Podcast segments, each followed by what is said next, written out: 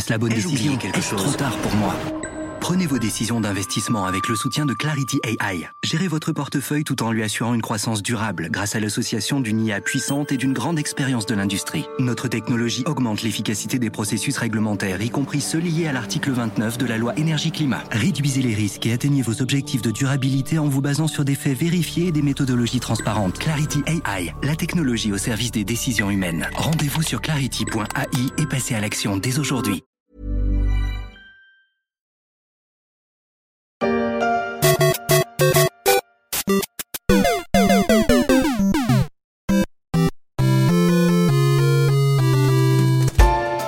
De partie pour Super Mario. Elle était facile, celle-là, je vous l'accorde, mais le sujet est sérieux, car la démission de Mario Draghi à la tête du gouvernement italien pourrait avoir des répercussions de la Piazza Navona jusqu'à la Place Rouge.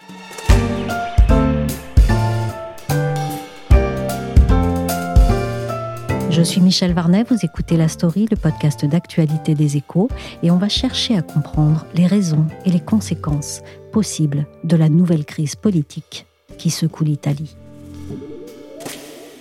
L'Italie dans l'instabilité politique après la démission ce jeudi du Premier ministre Mario Draghi. Démission remise au président Sergio Mattarella au lendemain de l'implosion de la coalition d'unité nationale au Parlement. Mario Draghi a jeté l'éponge. Sa deuxième lettre de démission de la présidence du Conseil italien a été acceptée le 21 juillet. Après une relative stabilité de 17 mois, rien ne va de nouveau plus dans le paysage politique transalpin. L'homme avait hérité de ce drôle de surnom de Super Mario quand il avait sauvé l'euro de la crise de la dette souveraine à la tête de la BCE. Mais cette fois, c'est l'adversité qui l'a emporté. J'ai appelé Olivier Tossery, le correspondant des Échos à Rome, pour lui demander si la démission de Draghi était un véritable coup de tonnerre en Italie. Oui, absolument, un coup de tonnerre parce que les Italiens euh, ne s'y attendaient pas, même s'ils savaient que le gouvernement d'union nationale dirigé par Mario Draghi était euh, fragile, était euh, tiraillé par des divergences assez importantes entre les forces politiques qui le composaient mais ne, pensait pas qu'une crise politique allait éclater en plein été, en pleine vacances euh, estivales, avec euh, en plus euh, la fin du gouvernement dirigé par Super Mario, Mario Draghi, qui avait redonné un prestige international au pays, qui était respecté, écouté par les marchés financiers, par les partenaires européens de, de l'Italie. Donc effectivement, pour les Italiens, c'est un véritable coup de tonnerre cette démission de Mario Draghi au mois de juillet. Qu'est-ce qui l'a fait chuter? Ce qui a fait euh, chuter euh, Mario Draghi, euh, c'est la défiance du mouvement 5 étoiles, qui était le parti le plus important représenté au Parlement italien après les dernières élections législatives de 2018 une position qui s'était effritée hein, au fil des années avec euh, des départs, des scissions, euh, la plus importante euh, à la fin du mois de, juin. Mais donc Mario Draghi avait proposé un important décret-loi de 23 milliards d'euros d'aide aux familles et aux entreprises pour affronter l'inflation, la hausse du, coût de, de l'énergie suite à la guerre en Ukraine. Et ce texte n'a pas été voté par les parlementaires du mouvement 5 étoiles. Et Mario Draghi a décidé euh, d'en prendre euh, acte, puisque pour lui, euh, cela signifiait la, la, fin de cet esprit d'unité nationale et son cabinet devenait politique, ce qui n'était pas du tout la nature originelle de son gouvernement et ce pourquoi il avait été investi il y a 17 mois. Qu'avait-il essayé de faire avec cette coalition et qu'est-ce qui l'a fait craquer? Tout l'échiquier politique italien était représenté. Les seuls à ne pas avoir participé à ce gouvernement, ce sont les euh, post-fascistes euh, de Giorgia Meloni, euh, Fratelli d'Italia. Sinon, l'ensemble du spectre politique italien était présent dans ce gouvernement, de la gauche à la droite berlusconienne, en passant par les centristes, la Ligue de, de Matteo Salvini, qui est une, droite dure, hein, qui est presque une droite extrême. Et donc, cette coalition avait du mal à, avoir une, unité. C'était Mario Draghi hein, qui lui donnait un gage d'unité, puisqu'évidemment, tout le monde se rangeait derrière euh, son prestige euh, international, son passé d'ancien gouverneur de la Banque centrale euh, européenne, de ressources hein, du pays comme l'une des, des, personnes les plus valables et les plus compétentes. Mais au fil des mois, au fil de ces 17 mois de gouvernement d'union nationale, chaque parti a essayé de reprendre une, une certaine autonomie, un certain espace sur la scène publique, sur la scène politique, avec évidemment les élections législatives qui étaient en ligne de mire Si le gouvernement n'était pas tombé, les élections législatives, de toute façon, auraient été convoquées à la fin de la législature qui intervenait au, printemps prochain. Il restait 8-9 euh, mois avant le terme de cette législature et, de toute façon des élections euh, législatives.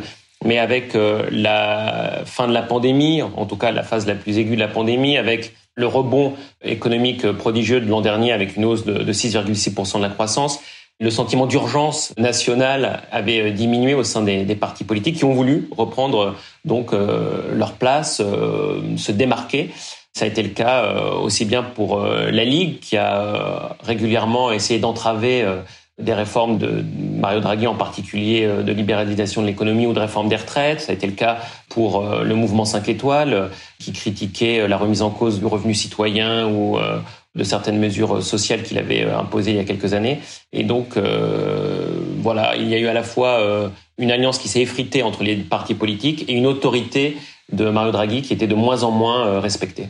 Et cela a réveillé les ambitions de chacun. Provoquer une tension politique, ça permettait à chacun de marquer son camp, de compter ses troupes et, un peu de montrer les muscles avant le combat final qui aurait dû intervenir dans neuf mois. La situation a un peu échappé au contrôle de tout le monde et ce qui devait être euh, un énième bisbille euh, politique ou une, énième série de tensions euh, au sein de la, classe politique italienne s'est transformé en, crise qui a abouti aux démissions de Mario Draghi. Alors ce qui s'ouvre, Olivier, politiquement, ça s'annonce comme un casse-tête. Vous évoquez même dans un article des Échos un paysage politique italien qui a des allures de champ de ruines. Oui, exactement, parce que à droite, euh, vous avez le parti de, Silvio Berlusconi, euh, Forza Italia, qui était euh, le, parti hégémonique à droite, qui est maintenant est l'ombre de lui-même, qui plafonne à 7-8% dans les sondages, avec évidemment Silvio Berlusconi vieillissant, même s'il garde un, certain écho dans l'opinion publique, mais qui n'a évidemment plus la position et la force qu'il avait il y a quelques années. vous avez Matteo Salvini qui n'a cessé euh, de multiplier les erreurs, les impairs euh, depuis euh, qu'il a été chassé du pouvoir à l'été 2019. La droite post-fasciste qui est en plein essor et qui pense être en mesure de, diriger le camp conservateur et, de prendre le pouvoir. Et à gauche aussi, une profonde division avec un parti démocrate qui plafonne autour de 20%, qui a toujours été au pouvoir au cours de la dernière décennie, mais qui n'a plus un, écho suffisant dans les classes populaires. Et un mouvement 5 étoiles en, pleine disparition, liquéfaction presque, hein, puisque ce parti qui avait réussi l'exploit de, rassembler sur son nom 33% des suffrages en 2018, aujourd'hui euh, plafonne lui aussi autour de 10-12%, et euh, chaque euh, consultation électorale s'est soldée par un, revers cuisant. Et puis surtout, les partis politiques n'ont pas mis à profit ces 17 mois euh, d'union euh, nationale pour euh, se restructurer, pour essayer de mettre au point des programmes sérieux en vue des élections législatives. Les institutions de ce pays ne sont pas en mesure de former une nouvelle classe de dirigeants politiques. Berlusconi veut terminer sa carrière politique par une standing ovation du pays tout entier et il n'y a pas de meilleur moyen de le faire que d'être élu président d'Italie. On vient d'entendre l'analyse d'un politologue italien qui en janvier pointait les efforts répétés de Berlusconi pour revenir dans la course.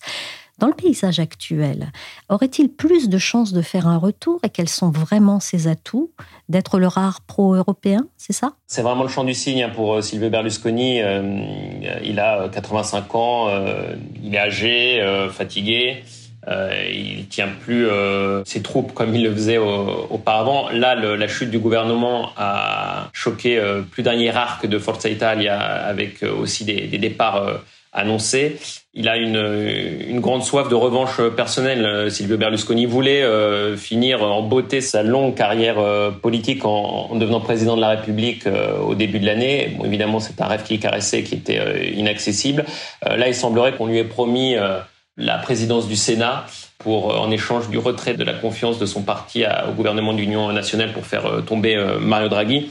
sachant que pour ces histoires de, de corruption, ces affaires de corruption, Silvio Berlusconi avait été chassé du Sénat en 2013 et c'est une blessure d'orgueil qui est encore euh, ouverte pour lui. Donc euh, cette chute du gouvernement euh, Draghi avec éventuellement la possibilité d'être président du Sénat si la droite gagnait, c'est pour lui une, une, manière de laver son honneur bafoué et de finir en beauté sa carrière politique. Après, la position pro-européenne de Silvio Berlusconi, il est très opportuniste.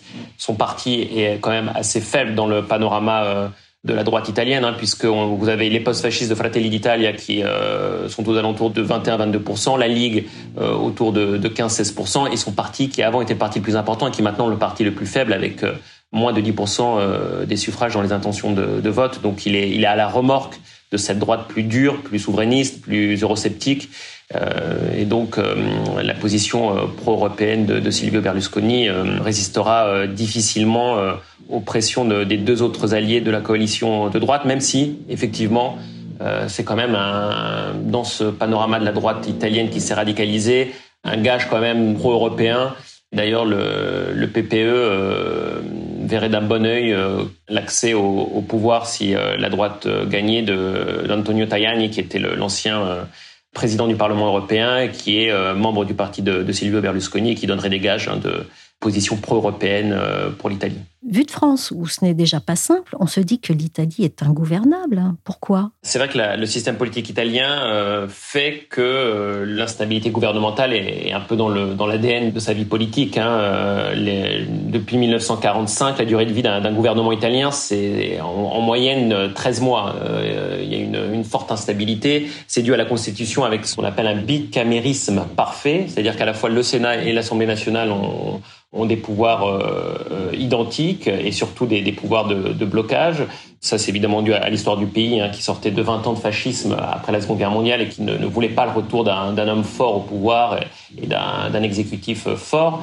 Mais donc, ça donne ces crises euh, politiques à répétition et puis avec un, un système électoral, une loi électorale proportionnelle qui fait que un petit parti a euh, souvent euh, la possibilité de faire chuter euh, un gouvernement ou indispensable à la stabilité d'un cabinet. Donc évidemment, ça rend le, la gouvernabilité de, de l'Italie euh, très complexe. Euh, et là, on en a encore vu euh, la preuve avec la crise qu'on connaît actuellement. Mario Draghi ambitionnait de réformer profondément le pays. Qu'a-t-il eu le temps et les moyens de mener comme chantier? Il en a lancé de nombreuses hein, durant ces 17 mois au pouvoir. Hein, des, des, chantiers importants ont été lancés pour moderniser l'administration ou la justice notamment mais il a échoué sur la refonte de la fiscalité, la libéralisation de certains services hein, et, et en particulier euh, aussi la libéralisation des transports qui n'ont pas pu être engagés.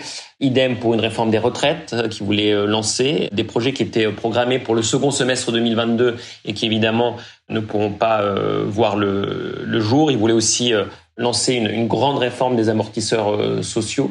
Et justement, juste avant de chuter, il avait convoqué les partenaires sociaux, patronat et syndicats, pour essayer de remettre ça à plat et préparer aussi la, une refonte du système des retraites, autant de réformes qui ne pourront pas euh, voir le jour, tout comme celle de l'instauration d'un salaire minimum qui faisait l'actualité euh, en Italie avant que la, crise politique ne, ne, prenne le dessus. Donc euh, voilà, certaines réformes ont pu euh, être lancées, euh, et en particulier celle de l'administration et celle de la justice, mais il aura manqué à, à Mario Draghi le temps hein, pour mettre en place vraiment ces réformes, mais surtout l'appui franc et clair des partis politiques qui soutenaient son gouvernement. La société italienne n'a plus qu'à espérer voir revenir un jour une réforme en faveur d'un salaire minimum ou le projet d'un revenu citoyen qui ont été stoppés net dans leur lancée.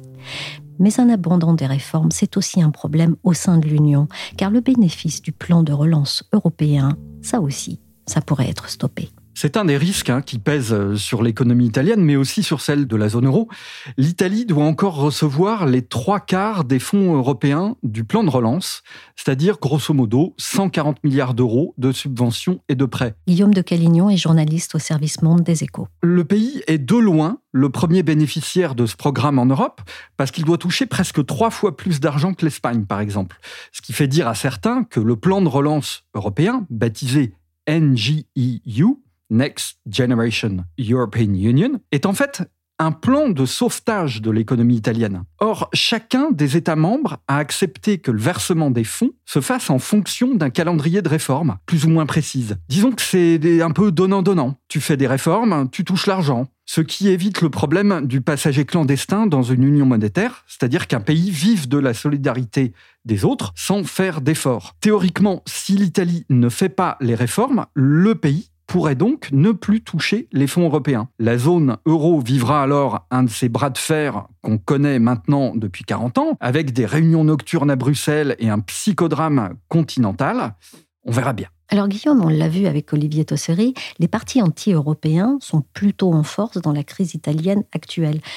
L'Union européenne pourrait-elle, face à eux, user du levier financier et est-ce déjà arrivé? Alors c'est déjà arrivé. En 2018, quand une coalition éclectique allant des populistes de gauche du mouvement 5 étoiles à l'extrême droite, la Ligue par exemple, c'était un gouvernement que l'on pourrait qualifier d'anti-système. Il a pris le pouvoir à Rome, donc en 2018 immédiatement, les investisseurs s'en sont inquiétés. Le taux d'intérêt sur la dette publique italienne à 10 ans est monté en flèche. Il est passé en quelques semaines de 1,70% à 3,5%. Un tel mouvement traduisait le fait les marchés jugeaient que le risque de détenir de la dette italienne avait augmenté en raison d'une politique économique qu'ils jugeaient néfaste pour la croissance du pays à terme. Donc selon les investisseurs, une telle politique économique pouvait mettre en danger la solvabilité de l'État italien. Or, qu'avait fait la Banque centrale européenne pour remédier ce problème à l'époque? Rien, nada, niente. Elle n'avait pas levé le petit doigt. La raison invoquée, c'était que les Italiens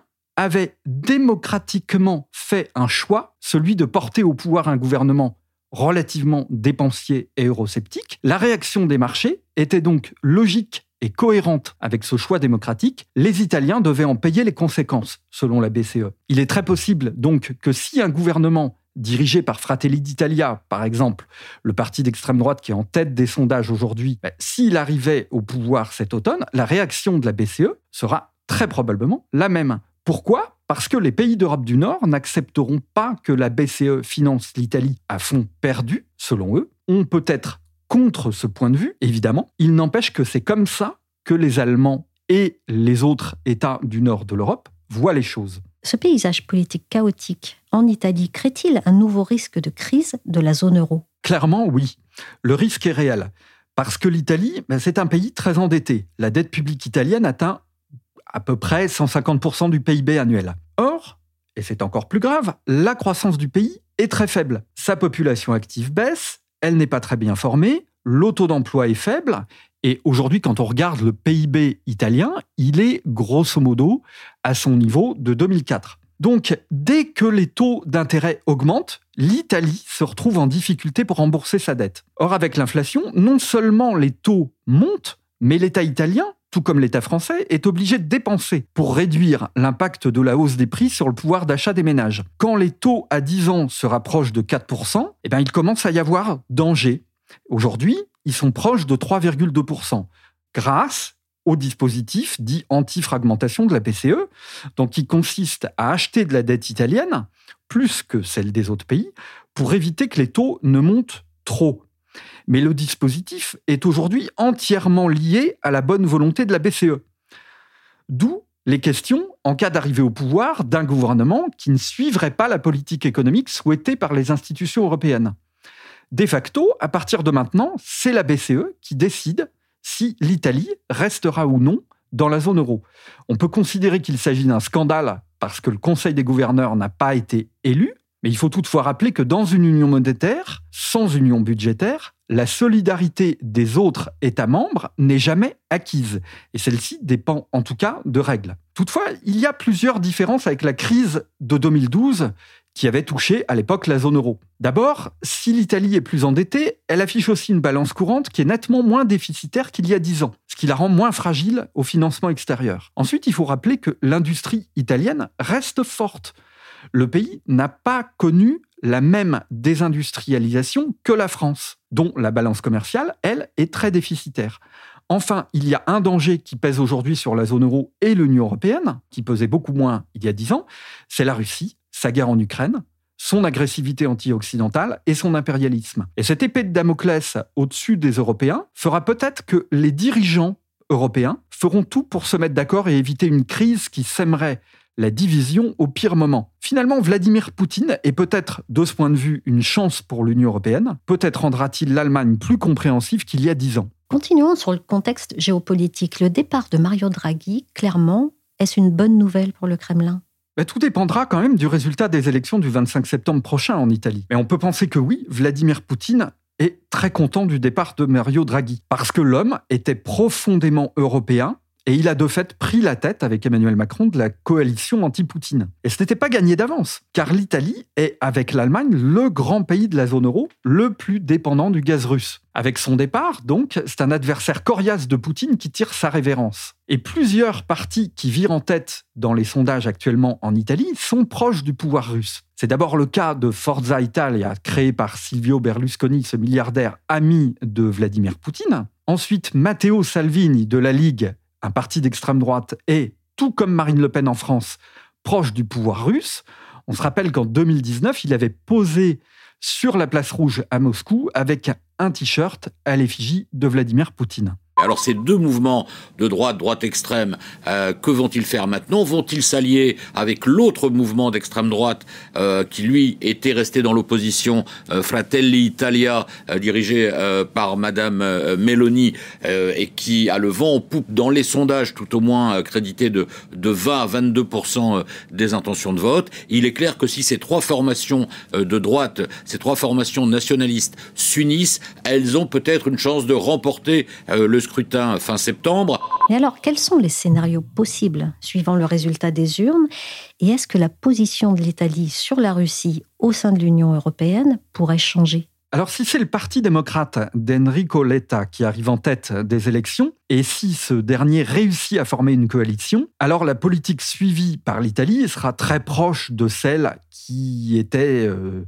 celle de, Mario Draghi. Sur le plan économique et sur le plan des, relations internationales, le front anti-Poutine ne sera ni affaibli ni fissuré.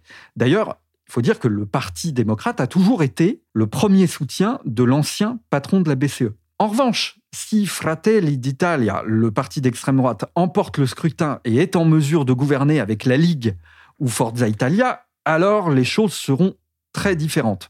Il est possible que dans ce cas, l'Italie se désolidarise du front européen anti-Poutine, mais cela ne pourrait toutefois rester impuni les fonds européens et l'aide de la BCE resteront alors à la frontière italienne un certain temps. On assistera probablement à des discussions de marchands de tapis entre Européens, avec le retour de pays comme l'Allemagne et la France dans les discussions. Et à la clé, probablement un deal du style tu fais du réforme et tu soutiens l'Ukraine, alors je te donnerai de l'aide économique. L'Union européenne n'en sortira pas forcément grandie, mais elle aura sauvé l'essentiel, l'unité face à l'adversité. Merci à Guillaume de Calignon, journaliste Monde aux Échos, et à Olivier Tosseri, correspondant des Échos en Italie. La story, s'est terminée pour aujourd'hui. Cette émission a été réalisée par Willy Gann.